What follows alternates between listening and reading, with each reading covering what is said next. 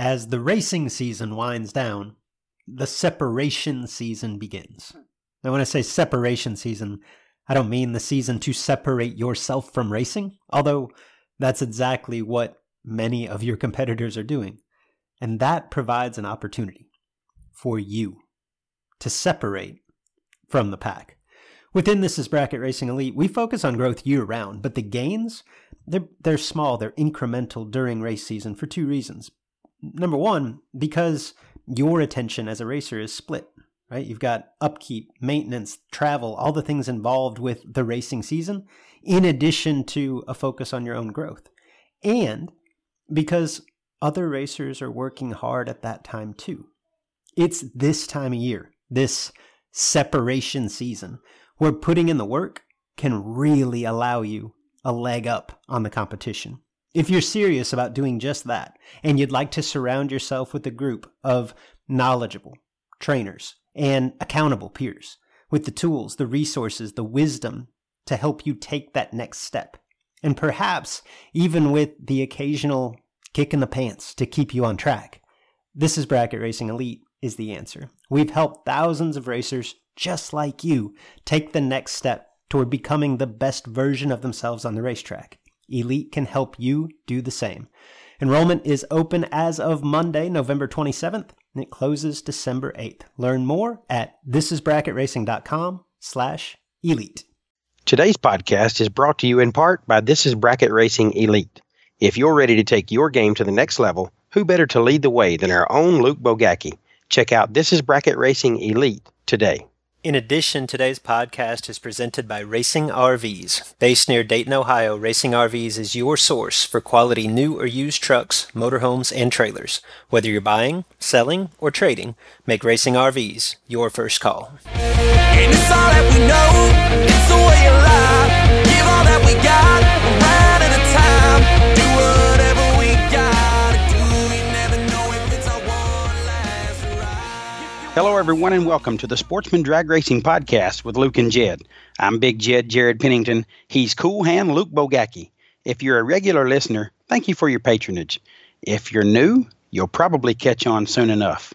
Our goal is to shed some light on the events, news, and issues in sportsman drag racing and the stars within it.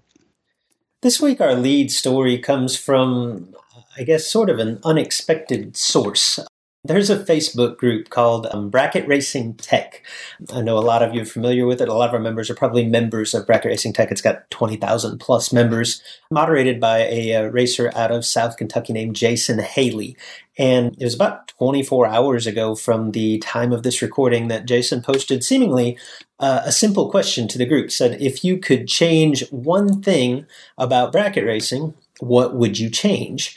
And the response has been overwhelming. Like I say, within twenty-four hours of that post, there are like eight hundred comments. Um, goes in a lot of different directions, as to be expected on social media, namely Facebook. There's a lot of garbage, uh, just um, junk responses. But but in saying that, there's also a fair amount of interesting perspective, maybe surprising commentary or surprising trends. I just thumbed through this. I think, Jed, I get the impression at least that you've followed this a little bit more closely than I have, at least to this point. Curious to hear your thoughts. Yeah, Luke, as you said, a lot of attention to that post, uh, and I didn't realize the sport needed so much change, or people wanted so much change. But reading through it there, as you stated, there was a typical internet bullcrap in there, people just joking, having fun. And I saw a lot of, I guess, selfish posts that, you know, maybe it would make racing better for them. But I took from it was that there were some really good ideas out there and some people that have the best interest of the sport in mind that might try to take away some of the great racers' advantage, which I get. I think we need to try to find ways to make it as fair as we can in the sport, like taking out long throw buttons for no box racers. You know, the best no box racers in the world probably don't need that. Deep staging guaranteed. I like that. I like the option of that as uh, the E T S system, my uncle's timing system, was mentioned, and it guarantees deep with the touch of a button. So I, I like that. It puts it on auto start, which is very simple and fair. I mentioned the shot clock idea that we talked about here on the podcast uh, earlier in the episodes, and, you know, maybe some kind of staging shot clock to keep these staging battles and long routines from happening. That got some attention. So I, I think there were a lot of good ideas in there. They were hard to find, as you can imagine, eight hundred posts, and what you get from the guys just with plenty of time on their hand that just need to feel like they need to say something on the, the topic. But there was a lot of good ideas in there, and I think, you know, if, if some were implemented, it would make our sport better. Yeah, I think overall, and, and again, I didn't sift through every one of these. Like, I, I saw a lot of, as you mentioned, kind of selfish requests. Like, well, I think racing would be better if uh, something yeah. that kind of catered to yourselves. I did see an overwhelming amount of some things that, like, I don't want to knock anyone's perspective. Like, I just saw some things that made me chuckle. Like, like you said, long throw buttons, and to kind of along that theme, like electric shifters, air shifters, uh, no electronics was a was a, a common theme that I saw there. Those of you that are the, the people that are posting that stuff, do you fail to realize that if, let's say, you eliminated electronics, that the top five percent of racers that currently today, like in the box class, account for what, maybe ten percent of the wins, would account for like ninety percent of the wins? Yes. Like the, those aids don't help the best racers. They help the average racers. It tightens the playing field. So if you want to make the argument that all of that stuff has driven the cost of racing up, you're absolutely correct. And I don't think that's a good thing. But from a standpoint of competitiveness and a more level playing field, like more parity, I would argue that all of those things in that way are good for our sport. I guess what I would say is, like, be careful what you wish for there. You know what I mean? Oh, absolutely. And then I was kind of, I don't guess I should say surprised. And again, like, I don't, I, I don't mean to single things out and diminish the value of these conversations. Like, I think it's good that we're thinking along these lines, assuming that we're all kind of thinking in a positive direction of growing the sport. But what I saw a lot of was the best thing that we could do for bracket racing would be to eliminate buybacks or to eliminate double entries. And I don't disagree with that. Like, I'm not a huge fan of either of those things. Sure. But history has proven that we support those things. In case in point, like, the running joke probably fifteen years ago was that the only thing that racers look at is the entry fee and what it pays to win. And I think we've come a long way to where we look more at payback. We look more at our total cost for the weekend, which would include your entries, potential double entries, buybacks, things like that. But largely, like, what's supported kind of follows that theory. Lower entry fee, bigger winner's purse, more cars. A case in point, like, yeah. the you take the, the ten-tuck format, which personally as a racer is my, I think, the best format out there. Like, it's a high entry fee, zero buybacks, zero entry fees. That's what it was. It's not like that anymore because it wasn't supported. Yep. And like the, we put on the exclusive one fifty race where you limits double entries, and everybody says that's a great format. We couldn't fill it last year. So while I don't disagree with any of this, like, I would like to go to races with no buybacks, and I wouldn't mind going to races where you couldn't double enter any which way. But the real vote isn't with our mouths or with our keyboard. It's with our wallets. And by far and wide, whether it's a local bracket event or a big dollar event, for decades, what has been supported has been the lower entry fee, higher winner's purse, not necessarily great payback, with a round or two of buybacks. Because ultimately, I think we all look at that and say, well, I can race for X amount of money without spending a lot, and I'll probably win that round or two anyway, so I won't have to buy back. Yeah. And ultimately, like, we can talk all that we want, but what's really supported is obviously what's going to drive the bus going forward.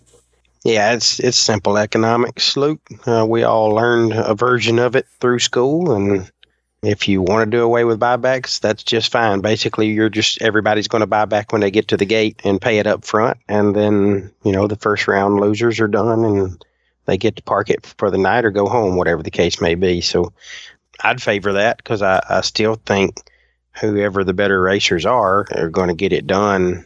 And, you know, if you eliminate buybacks, obviously some of the good racers are going to go out in round one and, and take away their chance of winning. So I guess it would accomplish something, but I don't think buybacks are killing the sport at all. I think they actually have helped keep it up and going and definitely keeping some tracks open. So I'd support no buyback races if that's what they were, but I kind of like a do-over myself sometimes. So yeah, I think you could make an argument there either way. And if you asked me to argue on either side of it, I, I think I could.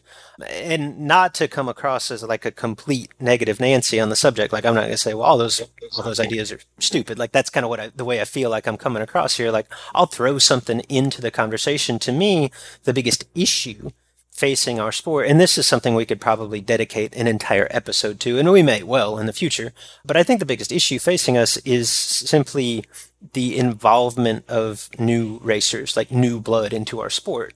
And we've talked about that before here on the podcast and kind of hammered home. I think Michael Beard actually had written a column on the feeder system, so to speak, you know, that you're, you're yeah. trophy class feeds into your sportsman class, which feeds into your pro class, which feeds into your super pro class, and your local events feed into the regional events that feed into your national events or big dollar races. And, and that's kind of the structure that's been in place for a long time. I'm not sure. And again, this is probably a, another subject for another day. The more that I think about it, I don't know that that school of thought, like that, that progression is necessarily attainable going forward. Like, I don't, that may have run its course for a number of different reasons. But what I think I would like to see more than anything, and, and this is another idea that we've seen before that we've discussed to somewhat on the podcast that you were closely involved in, was in its heyday, the B and M series had a program, and you would know the name of it because you were the instructor. G M Performance True Street. There you go. That basically took anyone that was at the facility for the weekend, which was mostly family members and crew members of, of the racers, mm-hmm. anyone that wasn't competing, and gave them an opportunity to compete. I think it was on Sunday mornings. I think they had a racer it ride was. with them. Like something along those lines, not so much to run independent of the bigger events that seem to be so popular and so well supported, but maybe that ran in conjunction with them to get the people that are at the racetrack, and maybe also to develop some new interest in coming to the racetrack, give those people an opportunity to actually get out there and mix it up in competition and get a feel for what racing is all about. Because as we all know, bracket racing can be difficult to explain, but it's real easy to get hooked if you get out there and do it. Oh, yeah, no doubt about it. And, you know, I don't know. I don't know if the feeder system is is the, the the way we did it back then is the answer or what it is right now. But people today, Luke, the, the, the kids, the younger generation, they've never had to pump the gas two or three times to, to crank the car. They've never had to, to get out and, and, and tighten a valve cover because it was leaking oil on the exhaust. You know, these... what they've grown up with and video games and those things, you know, bracket racing doesn't pique their interest. And I get that. And we've got to figure out a way to, to help get that done. Yeah. And at least to me, that is a much bigger issue than anything really competition based in today's bracket racing world. Like, there's some things that I would like to change. There's some things that everyone would like to change, but I don't know that any of it really moves the needle like a commitment to the next generation of racers would. Yeah. So that's probably, like you said, another topic for another day. And uh, hopefully we can dive into that some more and get some good out of it. Yeah. Now, it is early December, but there was at least one big, big bucks bracket race event last weekend, Big Jed. Mm-hmm. Let's not spend a ton of time going over the results from the M V P Nationals at Huntsville, but let's at least highlight the winners.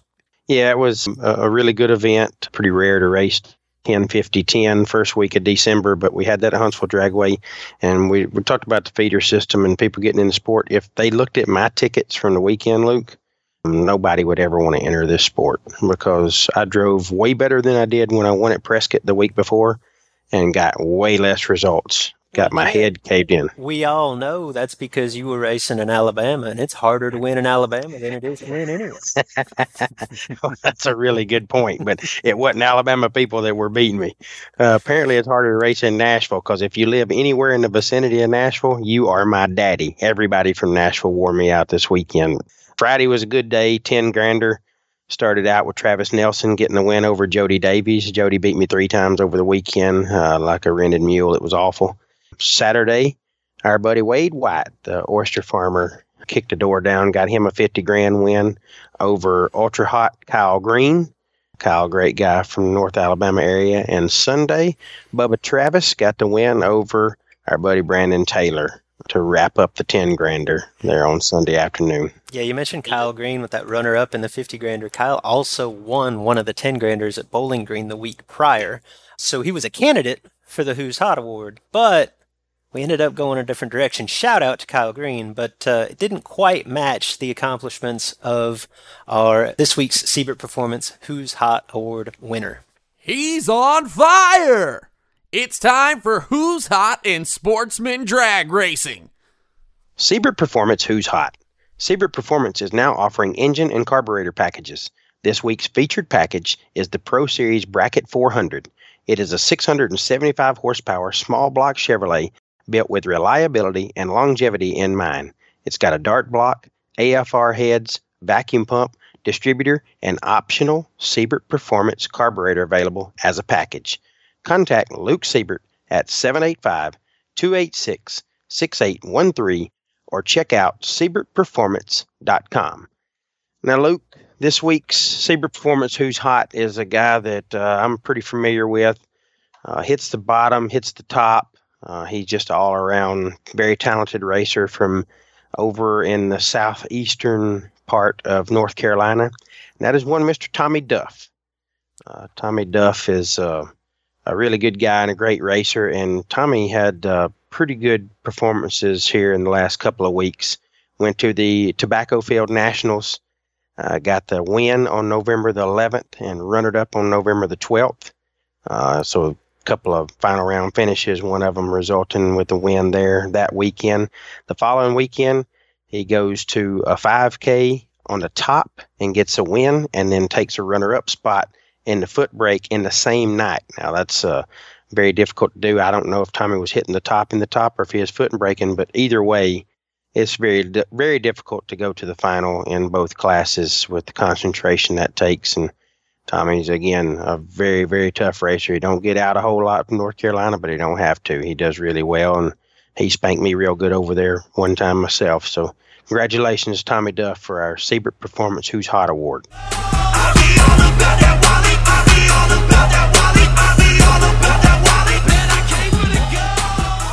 Jed, it is early December, and if there is such thing as a as a downtime in our sport, this is it. And it came to our attention in discussing the show a week or two ago that, you know, we haven't done anything really fun on the podcast in, in a fair amount of time. You know, back mm-hmm. uh, early in the season, we we told some funny stories. We had Rodney Fincham on. We had Gary Williams on. We, we talked about our most embarrassing moments, you know, and just had some laughs. Yeah, and, uh, we felt like it was time to lighten the mood a little bit. So our topic of the week, this is the best that we could come up with. We wanted to talk, share a few stories about uh, some smack talk, whether it at the racetrack or via social media. That we don't get a lot of that in our sport, but occasionally we, we do get some. Sometimes it's a little bit heated, but I think for the most part, it's it's kind of good-natured ribbing. I know that you and I have got some stories both ways that we'll share with the audience as we go. But in talking about this, we, we had a, there were a few racers that came to mind when we thought, you know, who could we have on as a guest to kind of shed some light and, and share some entertaining stories about their own smack talk experiences. And uh, we reached out to a, a couple of different racers, but the one that really jumped off the page was Slate Baby Gap Cummings. that uh, Slate, as most of you know, driver of the Mosier Engineering stock entry, super stock entry, does some bracket racing, has incredible success in about whatever he gets behind the wheel of. But as we've talked on the show, Slate's also a guy that no matter what he's doing, likes to have a good time. And that certainly comes out in his racing and some of the banter that he has back and forth with other competitors, again, at the racetrack and via social media. So without further ado, I think we'll bring on Slate. He's not really the big interview because this isn't a big interview. We're just going to banter back and forth a little bit. So we, uh, we'll make him the uh, guest of the week. It's, uh, welcome, Slate Cummings. It's that special time again here at the Sportsman Drag Racing Podcast with Luke and Jen. Call one nine hundred nine oh nine nine nine hundred no and give active. us your hot takes. It's the guest hotline. All right, as promised, we've got the man with us. He's an I H R A and N H R A standout, tremendous bracket racer, a guy that can get behind the wheel of just about everything and get it done. And luckily, he's a good smack talker, and he'll let you know he can get it done. Slate Cummings, glad to have you on with us, bud. Man, thank y'all for having me. Appreciate it. Always yes, fun sir. to be with y'all, too. Talk Our pleasure. Our pleasure. Our, so, uh, Slate. Oh, go ahead, Luke. I'm sorry. No, I, I was just going to lead in by saying that our listeners know that we think a lot of you on the racetrack. We've talked about you a good bit on the show, but the one thing that I always seem to preface our Slate Cummings discussions with is Slate likes to have a good time. Like, you tend to have fun in whatever it is that you're doing. And I know that some of our uh, at-track smack talk, so to speak, can get a little bit heated at times, but for the most part, being around you, I think uh, most of what you do and, and what you've been around has uh, has kind of been more on the uh, on the good-natured side. So I wanted to uh, kind of get your take and see if you had any good stories, whether you were the talker or the talkie, kind of going back over your racing career, really, or, or in recent times. I guess, Luke, one of the, and Jed, one of the main stories that I probably have that's changed my outlook on a lot of things in racing is probably when I met Jay Higgins. I don't know if anybody knows Jay Higgins. Do y'all know him? I do not. I had forgotten about this. You do not. Well, you probably, you, if you if you see him and you in, introduce yourself to him, be real nice, and you want to be his friend. Uh, tell me more.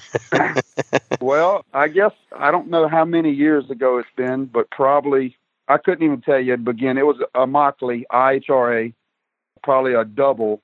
So that's probably been fifteen years ago. Me, Britt, Dad, Mom, and we had David Levitino working for us at that time. We pulled into Immokalee. Of course, we was really late, so we got there, and they were the, about the last spot at the racetrack was at the very end. You couldn't go too much further. I'll put it to you that way. So we pull in, and of course, Jason Folk, Nick Folk, the whole, our whole crew was down there. So it made it pretty good. I pull in, and they have a trailer there, and he's got two, he's got about two or three cones pulled out. So I pulled probably thirty feet away from his cones. And when I pulled in, he come out raging bull, and he took his cones, and he, he took it and he threw it as far as he can throw it.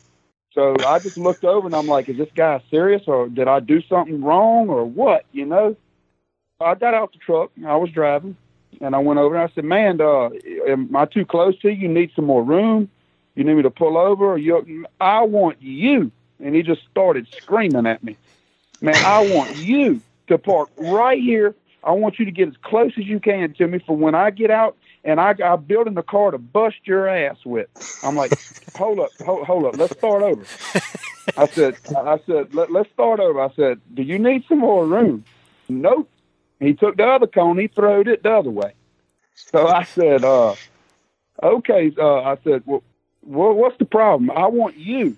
I want Mister Magazine to park by me right here. I don't want you to go another place. I said, I said, okay. I said, do you want me to move on further down? Nope. And he just screamed at me. You know, he was just, I mean, very, very, and this guy was pretty big dude, you know. And this was when I was about two eighty. I was pretty fat. Uh, I said, I said, okay. I said, no problem. So we parked, and Jason Folk, Nick Folk, all of them was over at the, uh, at their trailer. So I, me and Britt, we walked over there. We started hanging out. Well, this big old dude, he was standing at the back of his trailer. He was looking at us, He just staring us down with his arms balled up, his fist balled up, and just sat there and he stared at us. And I'm like, finally, I had had just about enough of it, which I'm pretty hot. I, back then, I was real hot-headed. So I look over at him, and I, and I asked him, I said, what, just what are you looking at? I've had enough of you. I, he says, I'm looking at you. And he just started screaming at me. Again, I'm looking at you with the yellow hat on. That way you don't mistake who I'm looking at. So about that time, I said, well, I've had enough. So I walk over there, fisted up. About that time, Britt walked up on him. And about that time, David heard us screaming, and he come from the backside, which would, the Cummings family, we got a pretty good story with us. We'll tell you, if you fight one of us, you're going to fight all of us. You're going to get hit from north, east, south, and west. We fight as a group. So about that time, when David Levitino come around, he started dancing and uh, about to start swinging at us. And then he said, you know what? He said, F this. He said, honey, go get my gun. Oh. I, oh we just all kind of looked no. at each other. Hey, well, guess what? His Guess what his wife did? What would most wives do at this situation? They would go try to calm her husband down. You know what she did? She went and got the gun. She, she, got the gun. A, she took off in a full-fledged sprint to get the gun.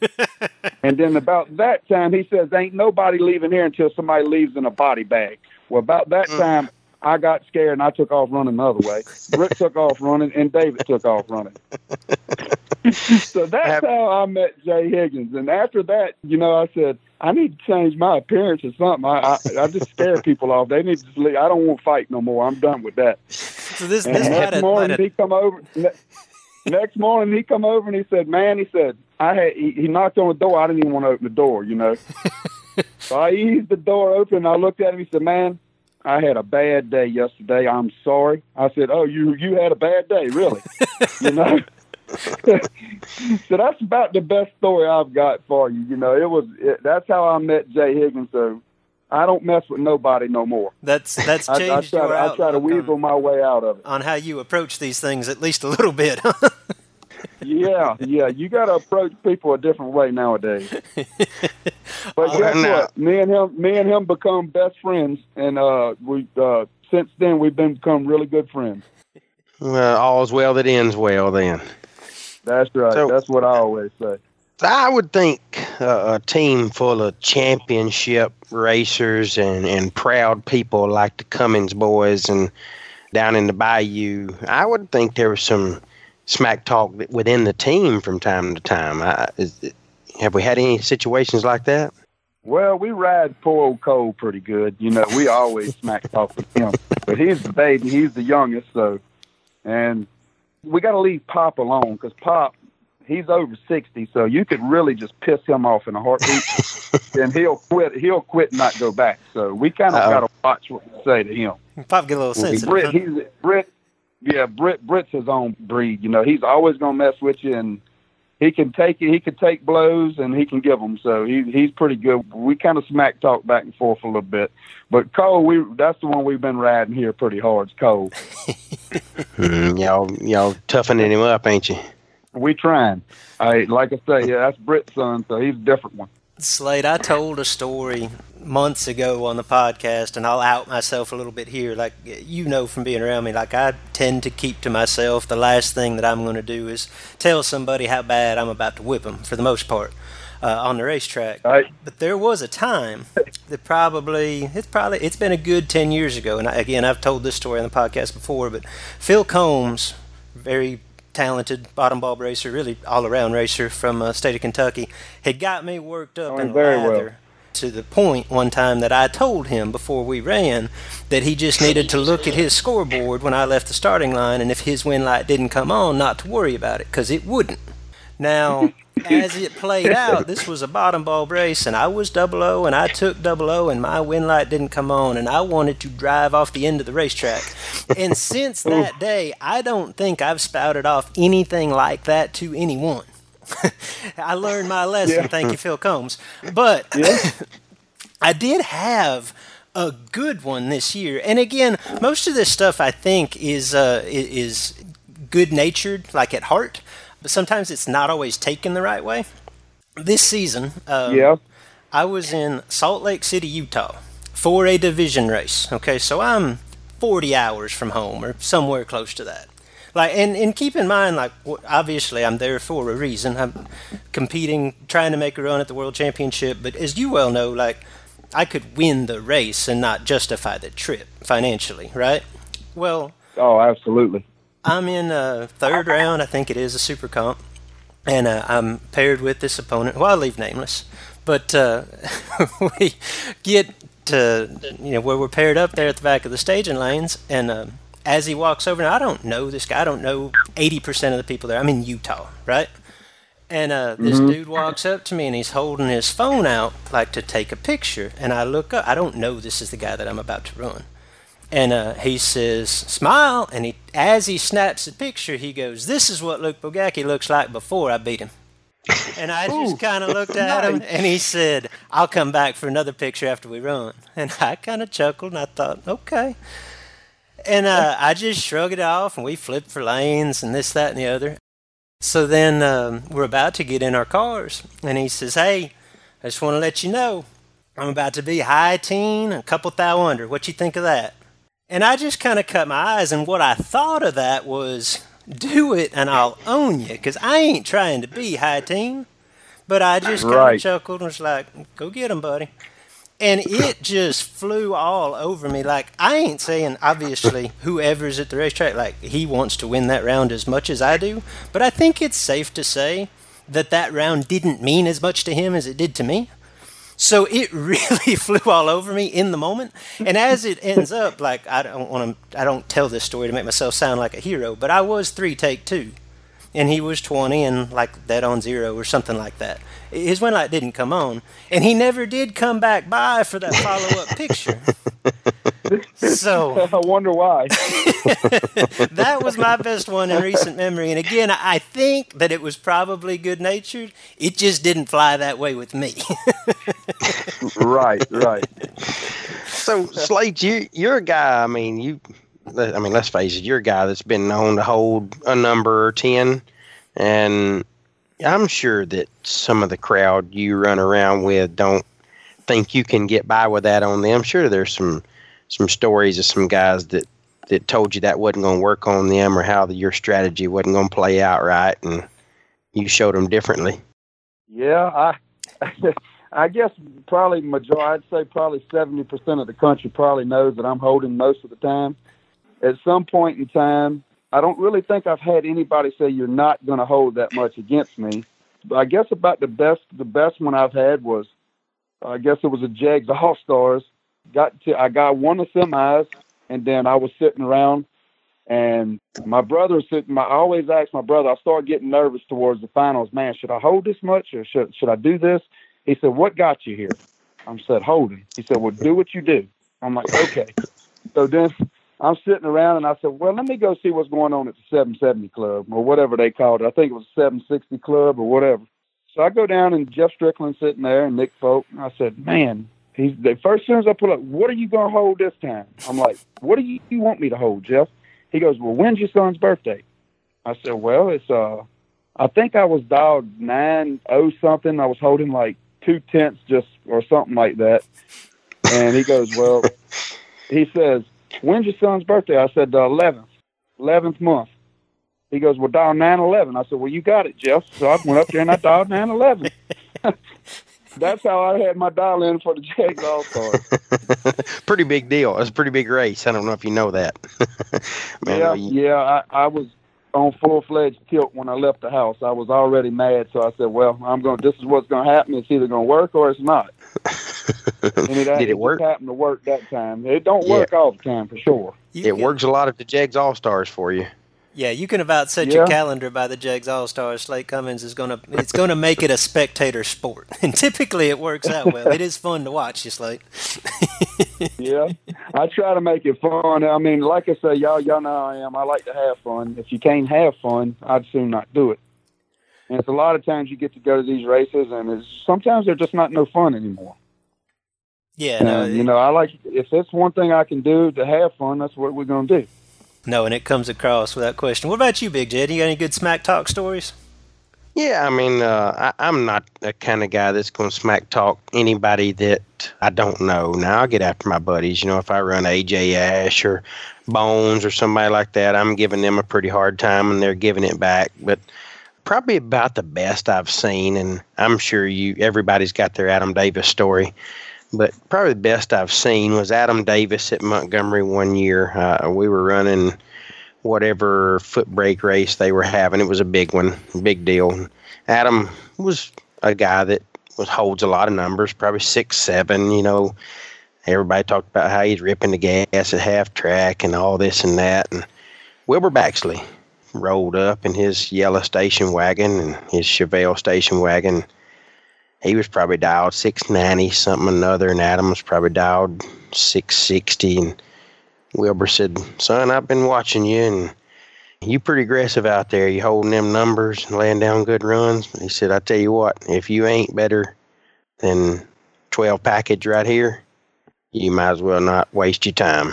Now, this is foot braking, so that's a, that's a pretty aggressive target that you're looking for off the foot. I could see the look on Adam's face as he said this. I'm picturing it right now. I can too. Adam, Adam not so politely told him, "Sir, uh, if that's the best you're going to lay down, you might as well not waste your time." So now this man set a target of twelve, and Adam says that ain't even going to do it. And Adam was double O and took double O and laid him down about ten total, and Wilbur was like thirteen total, and it didn't get it done. Adam let him know about it. He had plenty of rips on the gas pedal to solidify his position. You talk about A D. We we probably ought to have him as part of this conversation because he may be the master, and he's one that it's so funny because when he gets to talking, that's when he's at his best. It's almost yes. like he has to convince himself at times. yeah. But I have, this is going way back to before he ran Stock Eliminator, just local bracket racing. We were at Sand Mountain Dragway in, in Alabama. And at that time, you guys are going to think that I am exaggerating. You guys won't. Our, our listeners will. But this literally, Sand Mountain raced every Friday night from, like, it was a short season, maybe April to Labor Day. So I want to say they had, like, say fifteen events that year, fifteen Friday nights. And this is no kidding. I want to say Adam won eleven of them and runnered up a twelfth. Like, he, domination wasn't the word. And he just ran all over them. And, of course, that didn't sit well with the local crowd. So everybody's convinced that he's cheating. Jeff Rooks was running the track. Jeff tore him down a week or two, uh, just just basically to, to shut everybody up. And um, there was one guy in particular. I think he had been the track champion out there a year or two prior. You know, like, he ruled the roost before Adam showed up. And uh, so Adam's beating everybody. Well, this guy's the ringleader. He's cheating. There ain't no way. There ain't no way. You know, on and on and on. Well, to make matters worse, all year long, Adam never split. So, like, it paid six hundred dollars to win. He got six hundred dollars, like, every Friday night, like his paycheck.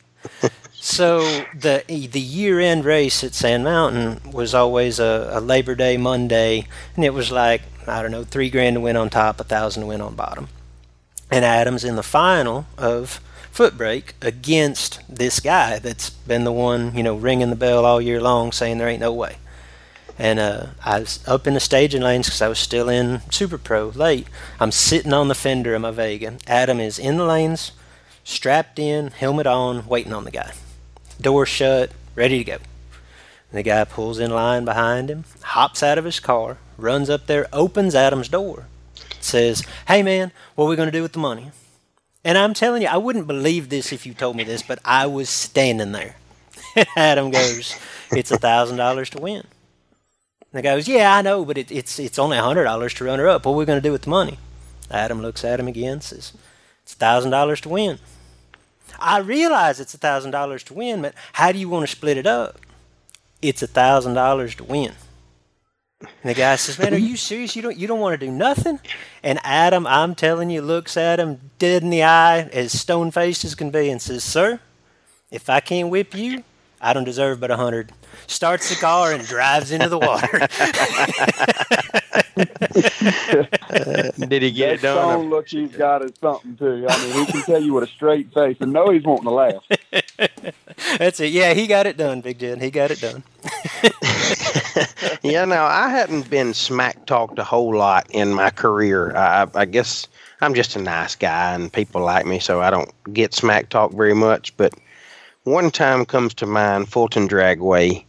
Uh, they had a one thousand dollars to win race in probably the mid to late nineties, and they had foot brake, and then they had like true street. So uh, we, me and a buddy of mine, Bubba Pierce, all go over there, and I'm driving my twelve second eighty model Chevrolet straight six cylinder pickup, and we make our time trials, and we um, where they call us up for first round of foot brake. Foot brake runs first, and then true street runs. So make my run in foot brake and get by with it, and go run, or getting ready to run true street, but I hadn't pulled in the lanes yet, and the guy was parked by me, and uh, he was from Glen Allen, Alabama, and he didn't really smack talk me, but he, he kind of disrespected me a little bit. He come over and, where are you from? I'm from Birmingham area. Oh, that's good. You uh, you running foot brake with this? Yes, sir. Yes, sir, I am. I tell you what, bud. He said, they got a true street class. You might want to get in that. You'll have a better chance. And I said, really? They they got another class that you can race? And I said, what? Is it okay if I run both of them? He said, oh, yeah, but, you know, you won't have a chance against those race cars. You know, you need to get into true street, because that's trucks like this and cars like this. And yes, sir. I appreciate that. So we rocked along there, and true street was a short field. I'd already won it, and then was uh, sitting on the bye at three in uh, foot brake. And he had been out for quite a while, but he stuck around to watch, see who got that thousand. He had been in the sauce pretty good. He walked over to the truck, and I said, oh, boy, here we go. And I was, they was, I was waiting to go pull up in the lanes, and he said, you do this a lot, don't you? I said, yes, sir, I do. This ain't my first time. I appreciate that. And I went on and won that thousand, too. So he, dis- he didn't smack talk me, but he did disrespect me. That's back when I was a good racer, though. That was a long time ago. They didn't like people coming in there winning their money. No, they usually don't. Well, Slate, so, I can just imagine, like, we talk about this, but, like, in, in your current state, A, probably not a whole lot of people want to give you too much lip because they understand how accomplished and, and talented you are behind the wheel. And B, these days, you're all bowed up. Like, if I didn't know you, I wouldn't want to talk too much either. So you you probably don't get a lot of smack talk in the other lane, do you? I don't get that much. Uh, you know, that's why I told you, the Jay Higgins cured me of that. I went and got all swole up. That way, if they look at me, I'm like, mm, I don't think I'm going to mess with him. I'm just going to shut up. And then they see we get causes a lot of, that don't cause no more trouble that way when they just don't leave me alone. Well, I've I, seen you I, get I, after. I will tell you that the, the best ones that usually smack talk me the best is the older guys. By the time you come up in the staging lanes, before you get out of your car, by, when you're pulling up, they've got their arm up in the air with their quarter sitting on the thumb. They are ready to flip that quarter for lane choice. And you don't hurry so, to the lanes either, so uh, no, that's already got them jacked up. So I've done got it to now where me and Britt, we usually, me and Britt usually mess with them pretty good now, because you already know that when they got that quarter on that thumb that they're ready. So I wait. I, I let it hit the ground half times and just look at it. And whether if it's heads or tails, I'll just tell them heads. And they just look at me like, you can't do that. I'm like, well, you said call it. I get on. So I was, now we've got it to where we'll call it like that, and then they'll get all irate. I mean, you can't do that. So I tell them, okay, heads I win, tails you lose. They'll flip it again. I say I win. You can't do that either. I'm like, I said heads, I win, tails, you lose. So now we, me and Britt actually got another one for them this year. We're just going to tell them tails on the ground. Can't lose that way either, right? Yeah. Tails on the it's ground, either going to be I up win or down. I, I, yeah, that's right. Tails, I win. Slate, is there one guy out there that just really tries to get after you, just, just that one guy you know every time you run him? He's just going to be a pain. You mean as far as smack talking? Yes, as far as getting after you pre-race. Ed Wright. Ed Wright. Ed Wright. You can bet that he's going to have some kind of smack talk for you. It don't matter. He usually starts when, as soon as he sees he's got you, if, he, if he's got a ladder, he's coming by your trailer. He's going to start. Then he leaves out, man, you ain't. Then he leaves, and by the time he gets ready to leave, you know I'm just messing, right? You know I'm just messing. I'm like, yeah, Mister Ed, I know you messing. So I think we run this year at Tulsa. I pulled in the lanes, and here he comes. You're going to take it easy on this old man, ain't you? I said, Mister Ed, I'm going to tell you right now, last time I ran, you cracked my ass. I think you was like double oh one on me, and I was like eight taking eleven, and I was just in your damn way. I said, so I'm going to tell you what, and I told him this time, because I swear to y'all, it's every single time I run him, and he's doing it just for the goodness of his heart, and I know that, and it doesn't make me mad. It doesn't get in my head or anything, but I just like, I like it because he's still, it actually, the older, the older generation, it just makes them have a good time knowing that they can smack talk you, you know, and they think that That's it's right. getting to you. So I let him do his thing. Well, we pulled up at Tulsa and we was in the semis, and I, he started on me. I said, Mister Ed, it ain't going to do you no good to talk. I said, because I'm fixing to be double O, and I said, I am fixing to just whip your ass. And he just looked at me.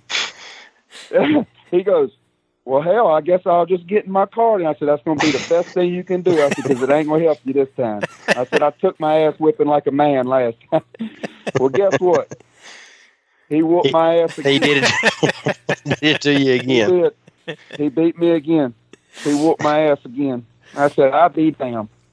So smack talking don't help me. I just try to shut my mouth. And if it's an older guy and they walk up to me, usually they'll walk up to me and say, oh, man, you're famous.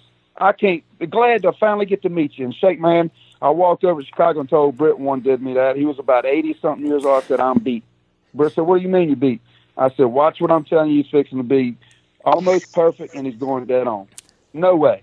I said, watch what I'm telling you. Chicago, I'm, I think I'm eleven, take eight. I'm in the way. My man was one hundred and dead on.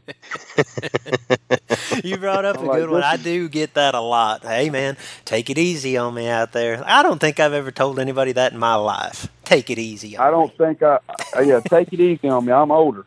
Take it easy. That's, that's, that's the good one right there. So I just, I just, it's unbelievable.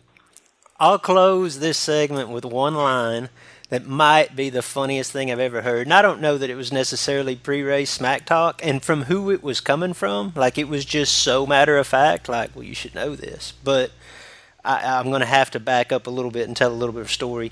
Jed, I know you remember the days when, and this is still something that gets under my skin personally, and not much really does, but we had a, a, a big fallout. Uh, as a racing community, that big dollar bracket racing community, probably probably close to a decade ago, over ripping the throttle past the finish line, right? Yes. Like rubbing oh. it in. And to this day, that's something that if that happens beside me, my first instinct is to cut the wheel and run them over. It flies all over me.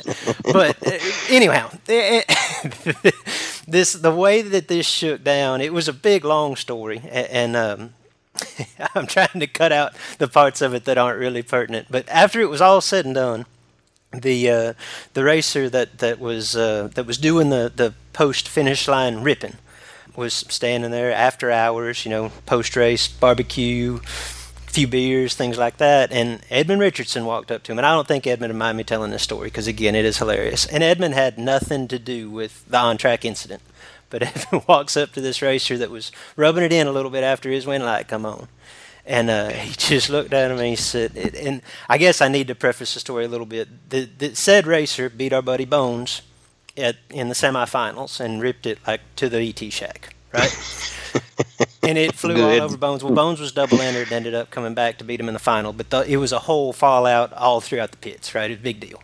So Edmund walks up to this this racer after everything's said and done, and it's done died down and calmed down. It's been two hours. And uh, he says, hey, man, I, I can't fault you. Hell, you was excited. I mean, if I was you and I beat him, I'd be excited too. Best line I've ever heard, and what I've always tried to keep in mind every time that I get that throttle action past the finish line.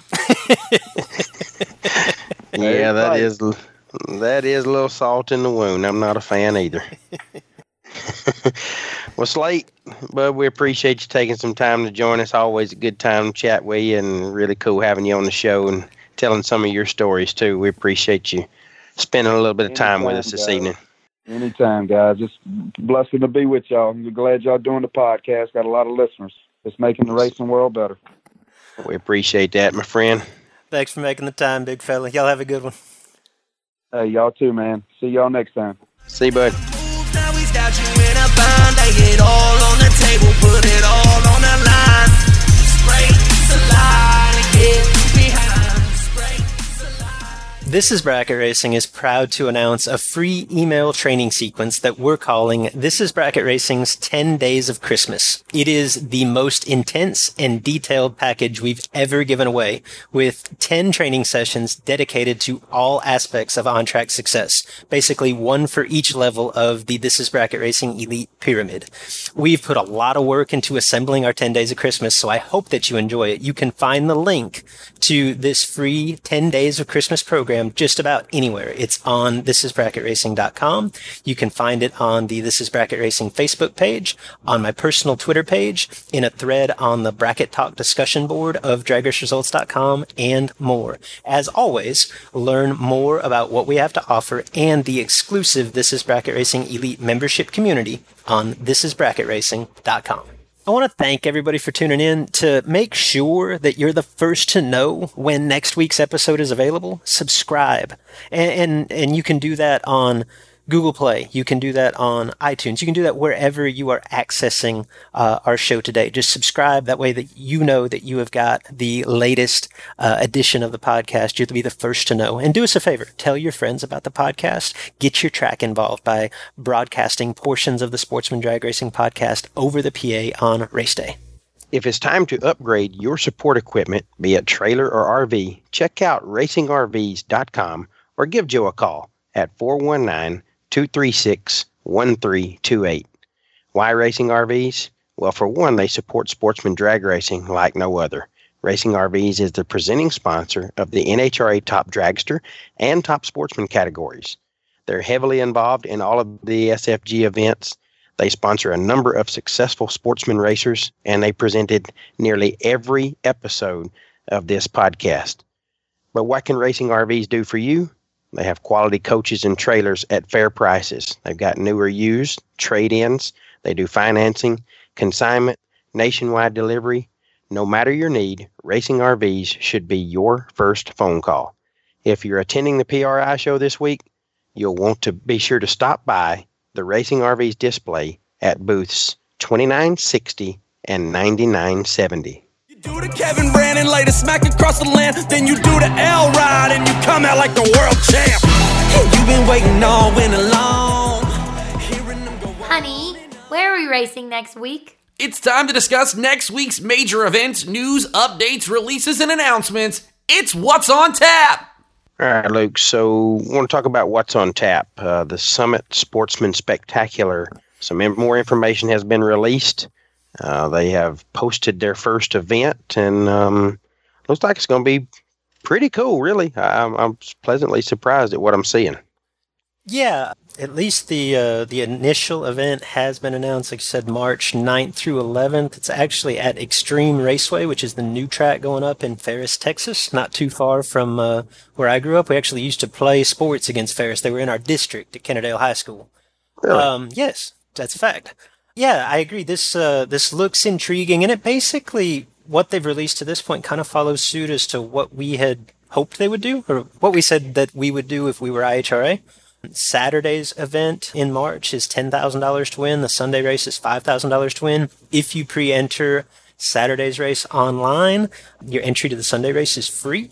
Throwing in contingency bonuses for all Summit Super Series members, plus some extra bonuses for the Summit Super Series member that goes furthest down elimination. Decent payback, decent round money, cheap entry fee.